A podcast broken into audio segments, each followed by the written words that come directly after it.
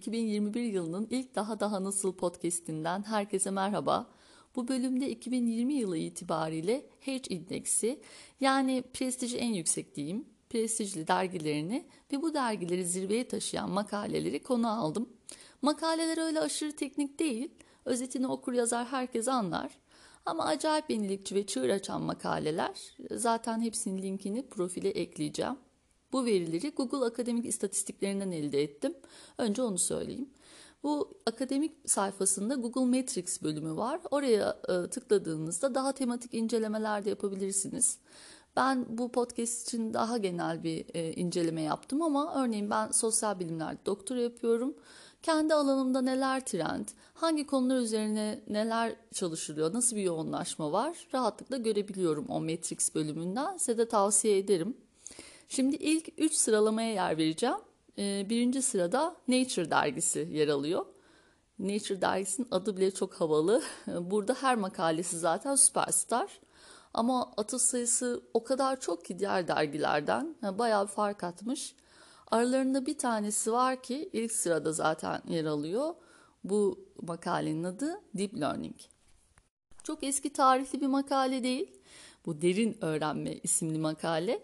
Bu bizim öğrenmemiz falan da değil. Bu yapay zekanın öğrenmesi başka bir deyişle makinelerin cihazların öğrenmesi. Nasıl oluyor bu? Bunun dayandığı tarih eski biraz. 1950'lerde insanın sinir sistemi acaba insan ürettiği cihazları, robotları falan uyarlanabilir mi bir gün sorusuyla başlamış. Tabi arada uzun bir tarihi boşluk var ama o sırada makine öğrenmesi denilen bir süreç icat edilmiş ki biz bu makinelere sürekli veri paketi yükleyeceğimize makineler elindekilerle yeni bir şeyler öğrensin, bir şeyler üretsin diyebilmişler. İşte deep learning bunun biraz ilerisi. Gerekli malzemeleri veriyorum. İsterseniz tarifi yazın bir kenara not alın. Yapay sinir ağı lazım derin öğrenme için. Uygun bir programlama dili lazım ve veri lazım tabii ki. İşte bunlar olunca yapay zeki makinemiz ağlarında dolaşan verilerinden yeni bir şeyler sentezleyebiliyor. Biz bugün o kadar çok kullanıyoruz ki bu derin öğrenmeyi. 2015 tarihinde yazılan bir makaleden sonra kendinde o kadar yer bulmuş ki işte yüz tanıma, ses tanıma hep bundan kaynaklı. İşte derin öğrenme teknolojisi sayesinde elde ettiğimiz cihaz özellikleri gün geçtikçe çok hızlı bir şekilde çoğalıyor. Bu makaleye yapılan atıf sayısı dergideki diğer makalelerin neredeyse 3 katı. Yani 27 bin ayrı yayında kullanılmış. Alanındaki ilk makale. Ya özetini herkes anlar az önce dediğim gibi. E, ve mutlaka herkes bir okumalı özetini bence. Çünkü daha çok duyacağız bunların isimlerini. Ben lisansüstü çalışmalarıma matematikten devam etseydim muhtemelen bulaşabileceğim bir alan olurdu bu. Çünkü ben matematikte en çok lineer cebiri sevdim. Ne alaka diyenler için. Ya bu derin öğrenme olsun, kuantum mekaniği olsun hep temelini doğrusal cebirden alıyor, lineer cebirden alıyor. Yani matematik içerikli bölümde okuyorsanız mutlaka can kulağıyla dinleyin, anlayın lazım olabilir. Grup, halka, baz, boyut, matris falan çok terim terim gelebilir. Ama içine girdiğinizde sihirli bir olay var. Yani anladığınız anda yerden biraz yükseliyorsunuz. Tabi bunu kimse görmüyor. Ve e, ilginç bir sistem olduğunu anlıyorsunuz. Zaten algoritmik düşünceyi de çok teşvik eden bir alan. Neyse ben şu anda bile bu kadar ballandıra ballandıra anlatıyorsam bir de doktorayı bunda yapsaydım, matematikte yapsaydım yani kendim kaptırma potansiyelimi, sosyal izolasyonumu görebiliyorum yani. Garantiydi bu. Hafiften sarsardı beni. Neyse bu kadar kişisel konuşmama gerek yok. O kadar bahsettim. Makalenin 3 tane yazarı var. Bengio, Lekun ve Hinton. İleride çok duyacağımız isimler bunlar. Şimdiden söyleyebilirim. İkinci sırada The New England Journal of Medicine dergisi var. Yani bu bir tıp dergisi. Bu derginin en prestijli makalesi ise bir ilaç deneyiyle ilgili. Hazır olun, ilaç ismini söylüyorum. Empagliflozin. Bundan sonra ben buna empak diyeceğim. Çünkü her seferinde söylerken bir nefesim daralıyor.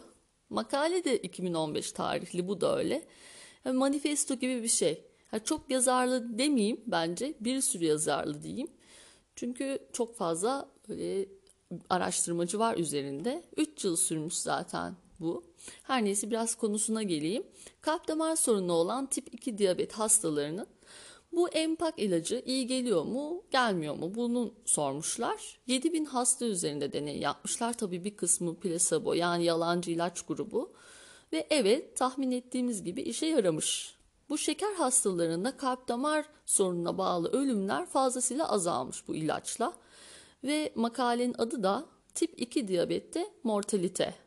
Çok şiirsel değil mi? Böyle alternatif rock grubu ismi olur bence bundan. Gelelim üçüncü sıradaki Prestij Yükü dergimize. Bu dergimiz Science dergisi. Bu isim hakkını ilk almasından belli bence. Hani ben prestije yürüyorum havası. Bilim diye dergi çıkarmak aşırı iddialı bir şey. Yani bak Popular Science var, bilim ve teknik var, Science Daily var. Ha bunun ismi ise sadece Science. Biraz Platon gibi. Hani okulun kapısına şey yazmış ya, geometri bilmeyen giremez. Bunda da hani buraya bilimsel olmayan hiçbir şey giremez gibi bir hava var, bir hissiyat var. Velhasıl e, prestijli olmaya da hakkı var. Hatta prestijli olmaya mahkum bu dergi. Science dergisinin en çok alıntılanan makalesi gene Nature'dakinin yanına bile yaklaşamamış ama gene 5000 küsur atıf var kendisine. Gezegenin sınırları makalesi. Değişen bir gezegende insan nasıl gelişir sorusunu soran bir makale bu. E, bu arada bu da 2015 tarihli bir makale. 2015 tarihli çok yazarlı bir makale değil mi? Çok benziyor birbirlerine. Ben 2015 yılına gitmedim tabii ki bu istatistikleri alırken. Bu 2020 yılı itibariyle ortaya çıkanlar. O yılda bir kırılma olmuş gibi. Hepsi o tarihli neredeyse çok prestijli olanların. Bu biraz zamanın geçmesiyle de ilintili tabii. Her neyse makale şöyle başlıyor. 11.700 yıllık Holosen dönemin nispeten istikrarlı olduğundan ama sanayi devrimiyle başlayan antroposen yani insan çağının belirsizliklerle ve krizlerle dolu olduğundan bahsediyor. Biyoçeşitlilik ve iklim krizi bunların başında geliyor zaten bu insanın gezegenin başına açtığı sıkıntılardan ve alınabilecek önlemler sıralanmış. Benim ilgimi çeken şey şu oldu. Bu makale yayınlandıktan tam bir yıl sonra Birleşmiş Milletler durumun vahametini anlamış olacak ki böyle koştura koştura 2016 yılında sürdürülebilir kalkınma amaçlarını yayınlıyor. Bu amaçlar bizim ülkemizde de fazlasıyla önemseniyor. Hani ilgilenen varsa sürdürülebilir kalkınma nokta gov.tr'den bakabilir. Temalar ve temalar da var. Bu amaçların içinde çok eskiden kalma sorunlar da var. Ama hepsi bir şekilde iklim değişikliğine uyum sağlamak ve çevreci olmak zorunda. Yani mesela okullaşma oranını yükseltmek önemli bir amaç. Ama buna çevreci yöntemleri de eklemeniz lazım. Mesela bir okul inşa edecekseniz çevreci bir yaklaşımla inşa etmeniz gerekiyor. Biraz da bu antroposen çağı, holosen çağı ne ondan bahsetmek isterim. Bir büyük bir parantez açıp. Çünkü antroposen hali hazırda bütün bilim insanları tarafından kabul edilen bir dönem değil. Biraz uydurma bir dönem gibi. Ee, çünkü hızlı önlemler almamız gereken bir dönem. Çünkü gezegen posasını çıkartıp 60 durumdayız neredeyse. Çok az kaldı ve e, çok alarm veren nokta var.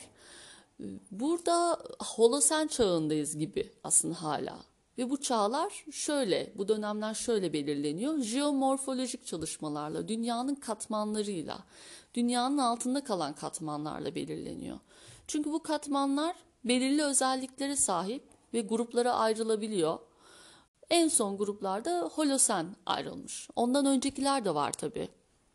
Mesela bir Holosen yok oluşu var. Bu mamutları da kapsayan bir yok oluş. Milattan önce 10 binden beri bu zamana geliyor işte Holosen çağındaki yok oluşlar. Ee, çok büyük memelilerin ortadan kalkması, yağmur ormanlarındaki birçok biyoçeşitliliğin azalması bu holosen yok oluşun içine giriyor. Diyorlar ki bizim şu anda dünyada yaşadığımız o riskli türler veya nesli tükenen hayvanlar da işte bu holosen yok oluşun içinde diyor bir kısmı. Bir kısım da diyor ki yok hayır efendim biz bunu holosen yok oluşu diye önceki çağlardaki yok oluş nedenleriyle birleştiremeyiz. Bu yok oluşun temel nedeni biziz. Çünkü bu iklim değişikliğini ortaya çıkaran biz insanlarız. O yüzden bu antroposen bir yok oluştur e, görüşü de hakim. Bu antroposen yok oluşları yani insanın etkisiyle, iklimin etkisiyle zaten iklim değişikliğine insanın teknolojik ve endüstriyel faaliyetleri neden oluyor dersek bu zincirleme etkiliyle yok olan biyolojik türlerin bir antroposen yok oluşa dahil edilip edilmeyeceği şu anda bilim insanları arasında çok tartışılan bir konu.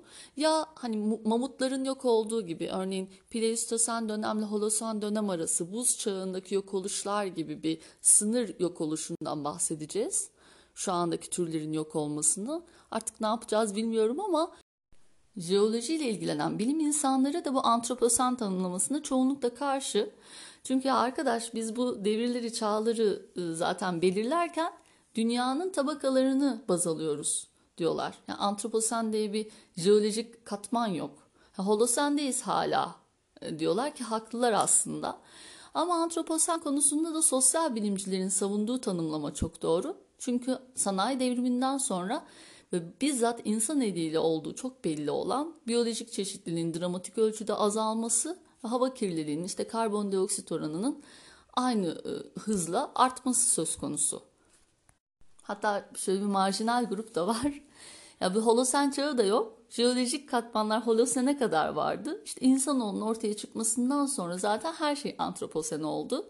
Biz bütün bu tanımlamalardan vazgeçelim. O megafauna dediğimiz o çok çok büyük memelilerin de ortadan kalkmasının aslında temel nedeni gene insanlardı. Her şey insanların suçu. Hani adın çıkmış 9'a inmez 8'e gibi.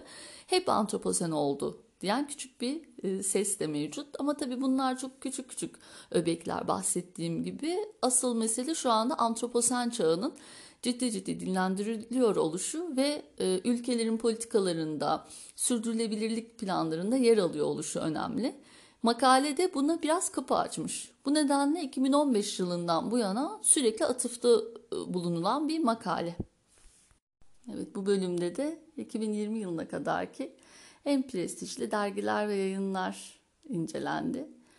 Evet 2015 yılında olması çok ilginç bir tesadüf aslında. Fakat yine de çok şaşırtıcı değil çünkü bilimsel makalelerin kaderi bu. Çıktıkları yıl alıntılara koşmuyorlar, işte atıflarla coşmuyorlar. E, biraz zaman oluyor anlaşılmaları.